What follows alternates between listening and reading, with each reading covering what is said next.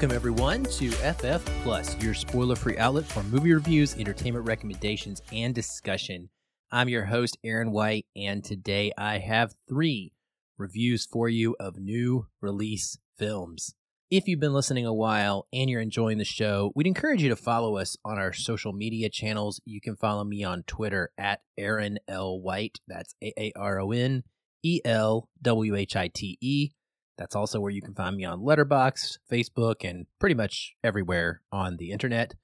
We'd also love for you to add a five star review on your podcast app of choice, whether it's Apple, Spotify, wherever you have the opportunity to rate the show leave a review. Those really help us out and mean an awful lot. If you're new here, FF Plus is the show that is spoiler free. Our format is very straightforward. I just talk about what I like and what I didn't, and I'll give you a recommendation. And it's simple, short, and as I said, always spoiler free. All right, let's get into the movies, shall we? Our first film for this week is Don't Make Me Go from Amazon Studios. It stars John Cho, Mia Isaac, Mitchell Hope, Jemaine Clement, Stefania Lavie Owen, and Kaya Scodelario. It is directed by Hannah Marks and written by Vera Herbert. What's it about? When single father Max discovers he has a terminal disease, he decides to try and cram all the years of love and support he will miss with his teenage daughter Wally into the time he has left with her. With the promise of long awaited driving lessons, he convinces Wally to accompany him on a road trip from California to New Orleans for his 20th college reunion, where he secretly hopes to reunite her with her mother, who left them long ago. As you can tell from that plot synopsis, this is a drama mostly of it's a very character focused piece all about the connections that are going to be made between this father and his teenage daughter. I actually found a part of that synopsis funny while reading it just now, where he says, with the promise of long awaited driving lessons, he convinces Wally to accompany him on a road trip. Last time I checked, when you're a father and your teenage kid says they don't want to do something, you get to tell them that they are going to do it. What it really is referring to is the fact that he convinces her, i.e., he basically bribes her and tells her like it says, with the promise of long awaited driving lessons. He hasn't given them to her yet, and he's like, Well, I'll teach you to drive if you come with me. I, I still kind of disagree with the whole mentality there of approaching it with this lens of, I'm going to give you something in order for you to come with me. I understand, hey, I want my daughter to enjoy herself and be w- wanting to do this thing, but ultimately, if it's something that he thinks is necessary for her, it's something he should do. Anyway, I'm getting off of the topic here and going on a rant. With regards to the film, I actually liked most of the movie a decent amount here. Max has headaches, the the father. He is getting his head scanned at the beginning of the film. That's when he learns that he has this terminal illness. And, you know, like most dramas, it's pretty by the numbers with regards to him kind of hiding that information he has a little side piece that he has a relationship with, and they have a, cute dynamic. He and Kaya Scodelario. I really like her in general, and I liked her in this movie. She's not in it a lot. And then we have like this side plot of his dollar, Wally, who is kind of concurrently navigating her own little teenage love affair with a boyfriend named Glenn. So it's really simplistic here at the start.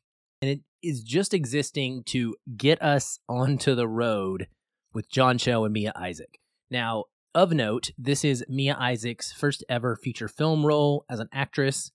Her second is actually coming next week in a movie that I'll be reviewing called Not Okay. So that's kind of cool that her first ever two film roles are debuting in back to back weeks.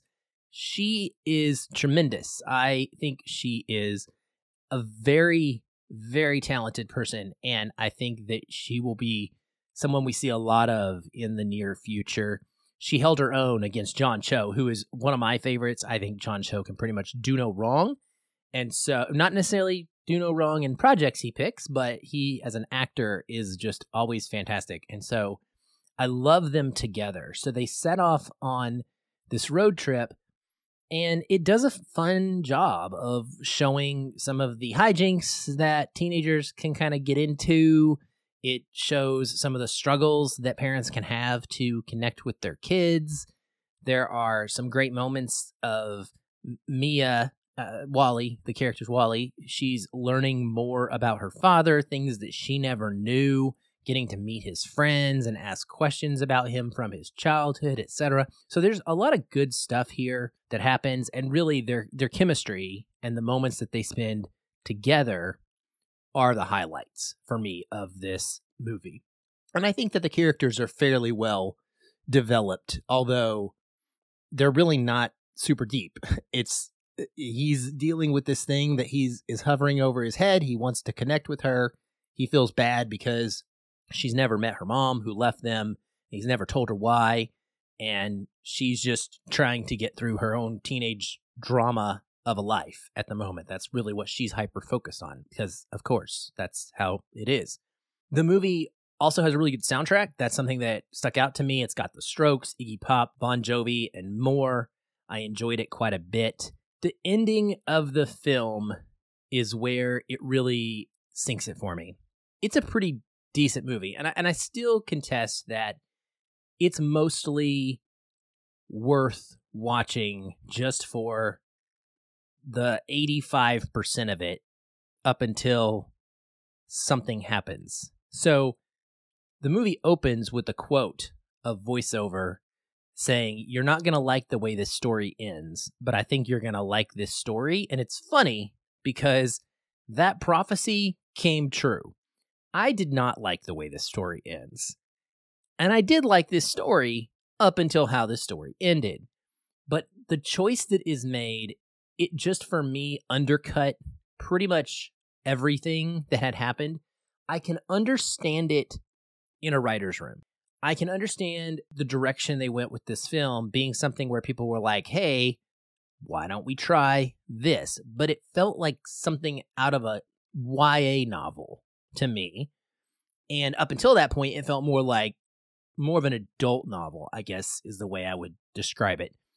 So it is such a casually sweet film. It's just like a warm hug, and you're going through it, and there's some nice tears and you know, smiles and great moments in it. It's solid, but then I ended up leaving it very, very angry. I mean, I was legitimately mad. I was texting people. I immediately texted people that had seen the movie already and was like, Can you believe XYZ happened? And oh my God. And I was getting responses back, and we were just like freaking out together. Like, I wanted to throw something at the television. That's how mad I was at the ending of this movie. So take that for what it's worth. I'm probably selling a lot of you on the movie right now. You're like, I gotta find out what he's talking about. That sounds awesome and, and, intriguing. But you'll see what I mean about how it's kind of going in one direction and kind of leading you in a place that you think it might go and you're okay with emotionally. And then it just it throws it for a loop. And again, I just don't believe the movie earns the ending that it has. I do not think that it fully sets that up and supports it in a way that makes it honest and emotionally meaningful. One quick last note that I think is very important to mention is that there are a couple of scenes of full frontal male and female nudity in this film. One is brief, one is a little more lengthy. Both are played for comedic purposes, but I don't know why they need to be there. And it's a little annoying. This could have been a family friendly film really easily. Not sure why this had to happen to make their point, but they used them, and I just want to make sure that those that do not partake in that sort of uh, film style know that that content is there. So, my recommendation the movie will be streaming on Amazon Prime Video on July 15th, and I would say, gosh, I you know, I want to say it's worth watching, but this is absolutely not one of the best films of the year, and it has this ending that left me upset. And so I think I, I'm I'm on the fence here. I gotta lean to know that if you're pressed for time and there's so many things out there that are worth watching these days, this is not gonna make a dent for you. It's not memorable to me in a way that I'm gonna be like, six months from now going, wow, I remember this great relationship between John Cho and Mia Isaac in this movie. I'm not going to remember it. And so while it's a fine watch, it is absolutely skippable. Next up, we have The Deer King from GKIDS. This is directed by Masashi Ando and Masayuki Miyaji, and it is written by Taku Kishimoto. What's it about? In the aftermath of a brutal war, former soldier Van toils in a mine controlled by the ruling empire. One day, his solitary existence is upended when a pack of wild dogs carrying a deadly and incurable disease attack, leaving only Van and a young girl named Yuna as survivors. Finally free, the pair seek out a simple existence in the countryside, but are pursued by nefarious forces. Intent on protecting Yuna at all costs, Van must uncover the true cause of the plague ravaging the kingdom and its possible cure. Now, for anyone that's played a bunch of Final Fantasy games, you'll probably recognize the name Yuna right away. This is actually the only second time I've ever heard that name, and I had a hard time honestly getting past it. I kept thinking about it all the time. I was like, just imagining that character, which is very different from the character in The Deer King, but it is what it is. So, anyway, the pros for this primarily, I went into this with high expectations. Okay. This is an anime film. It's one of probably the two biggest anime films of the year or most popular crossover from Western media that will come to the US. One of the directors, Masashi Ando, worked on some of the best anime films of all time, including Spirited Away, Paprika, and my beloved Your Name.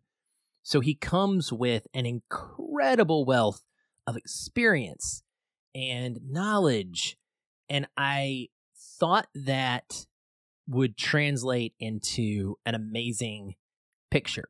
The animation is beautiful, so he definitely is able to get that out of his team. There are many different kind of touches to the animation, I guess I could say. There's a watercolor esque style that is used for nature in the film, like forests and landscape type shots. The rest of the animation, it's not particularly striking. So it's not nearly as kind of soft and gentle as you see in a lot of Studio Ghibli films. It's not bright and striking like you see in a Makoto Shinkai film, but it always is high quality and crisp. And there are several kind of just gorgeous dream world like segments when there there's some supernatural kind of environmental type powers in play here. And when we are experiencing those i really like the way that it's animated and shown to us. So i, I kind of like the the difference in animation that we see throughout the film even though it's not something i would point to as being particularly unique or special in the world of anime the big thing that I love about this is just that the world itself is fascinating. There are multiple kingdoms, there is political intrigue, there is this plague that is kind of ravaging the kingdom, as it says, and we don't know where it's coming from. It only affects seemingly one faction of people, which is really interesting and creates a lot of drama between them and also propels the film in a way that you know we know that we need to find a cure for this. It's very important. And so i liked that. And i thought that this had a setup and characters that were ripe for exploration. Unfortunately i just couldn't get into this in the way that i really wanted to and I'm going to say right off the top here, I think it's a little bit on me and not solely on the film.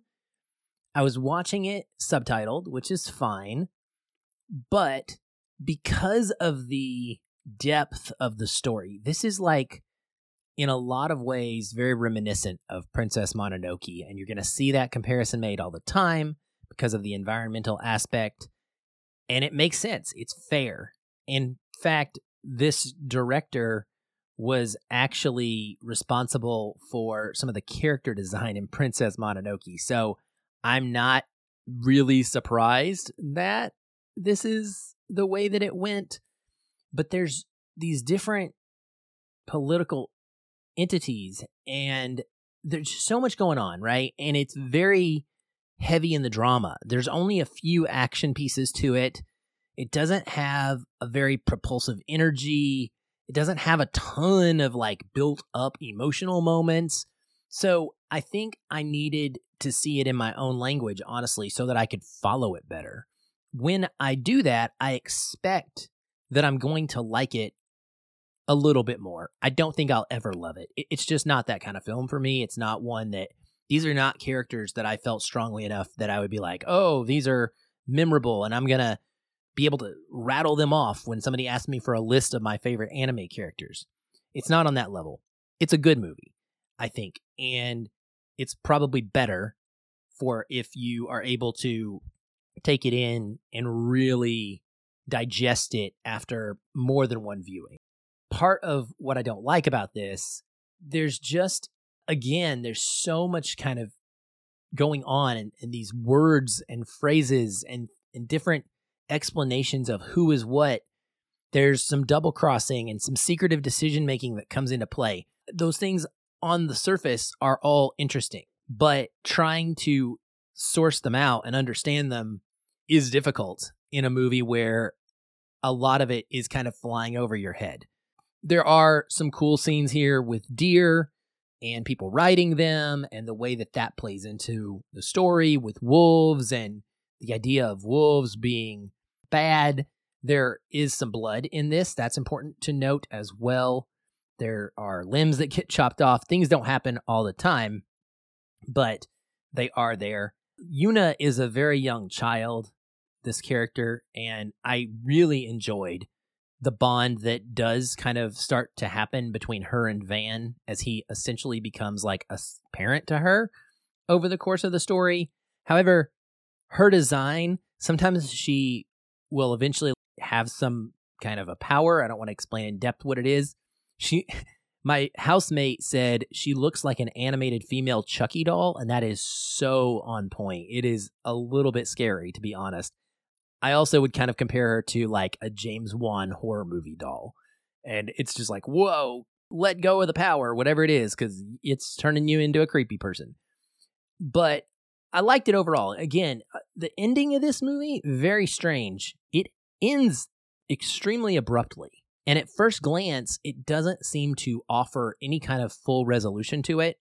So you have to watch through the credits to get these additional scenes that are illustrating the aftermath and what is happening. It actually works because there is a beautiful mixed Japanese and English pop song called One Reason that plays by an artist named Millet through the end credits while these scenes are going. And I, I thought that was excellent. The Deer King will be available for two special screenings a Fathom fan event on July 13th and 14th. One is subbed, one is dubbed and then it will be in theaters on July the 15th.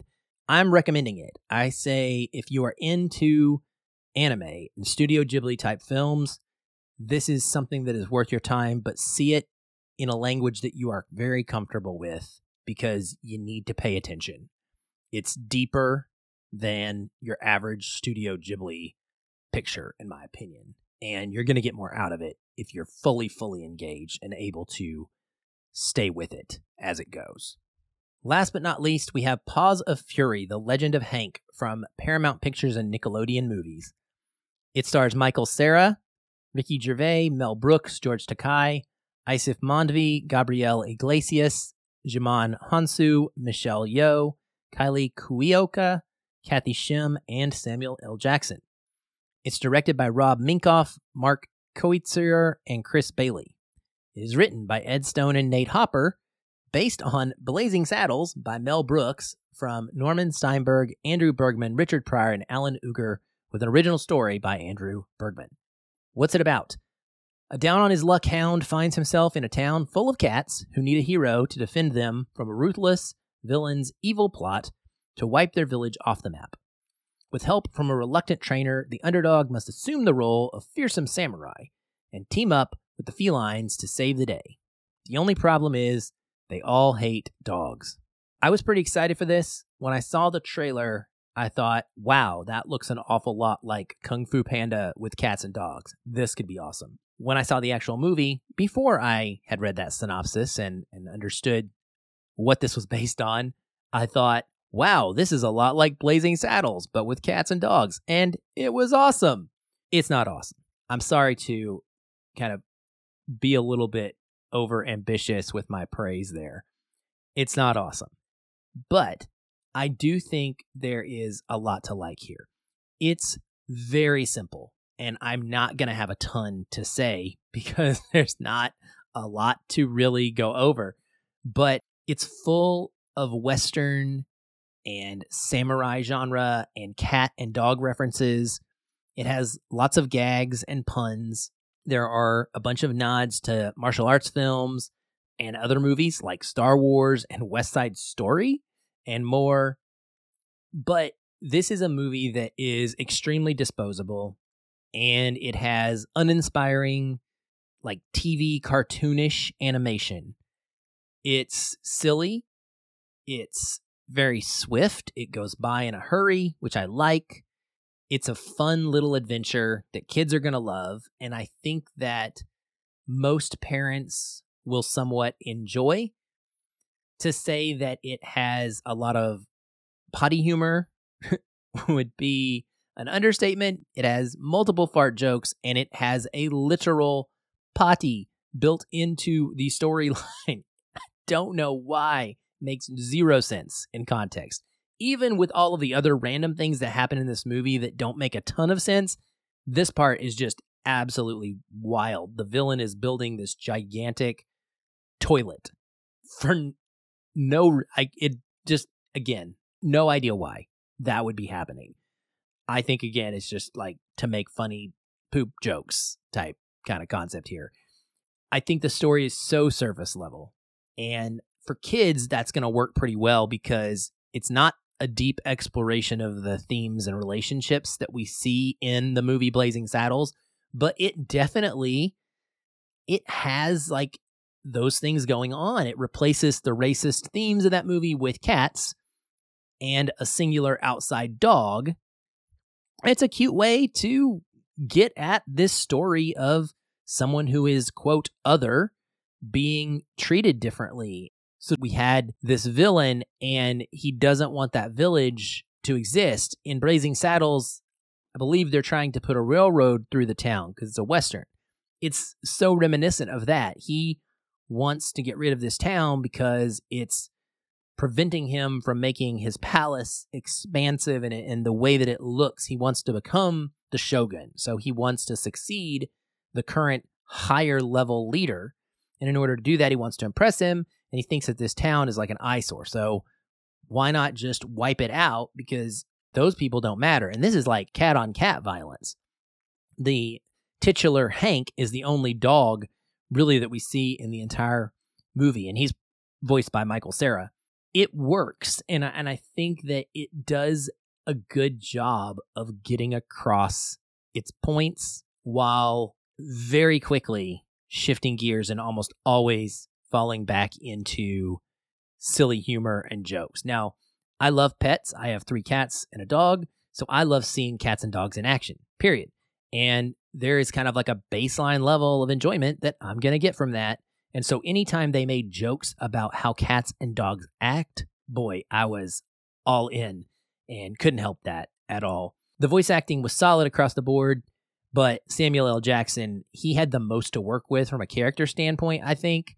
He's kind of serving as like a an old samurai who becomes a sensei of sorts, a teacher for Michael Cera's Hank character, and man, I just loved it. He was the MVP for me, hands down. I mentioned the animation; it's very plain. There's nothing dynamic or special about it, and I mentioned the humor. Uh, there's just too much dumb humor for this to be elevated above. I did, though, find that my son and I were chuckling. We never really laughed out loud, but we kind of gave it a little every once in a while. So that's the kind of humor you should expect, my teenage son, going into this one. And yeah, I mean, that really is all there is to say about Paws of Fury, The Legend of Hank, because it's not deep. And It's something that your kids are going to like looking at, and you're probably going to take them to because they're going to have fun with it. And we do that because we love them. This is available in theaters on July 15th, and I recommend it for a Saturday afternoon matinee, not full price. There you go. How about that? You'll be just fine if you wait till it shows up on a streaming service, though. Well, that's it for this week on FF Plus. Hopefully, I've provided you with some information that will help in your movie going decision making. If you do see any of the films that I've talked about, please let me know on social media. I love to have conversations about them. I'll be back soon. Until then, keep watching and keep feeling film.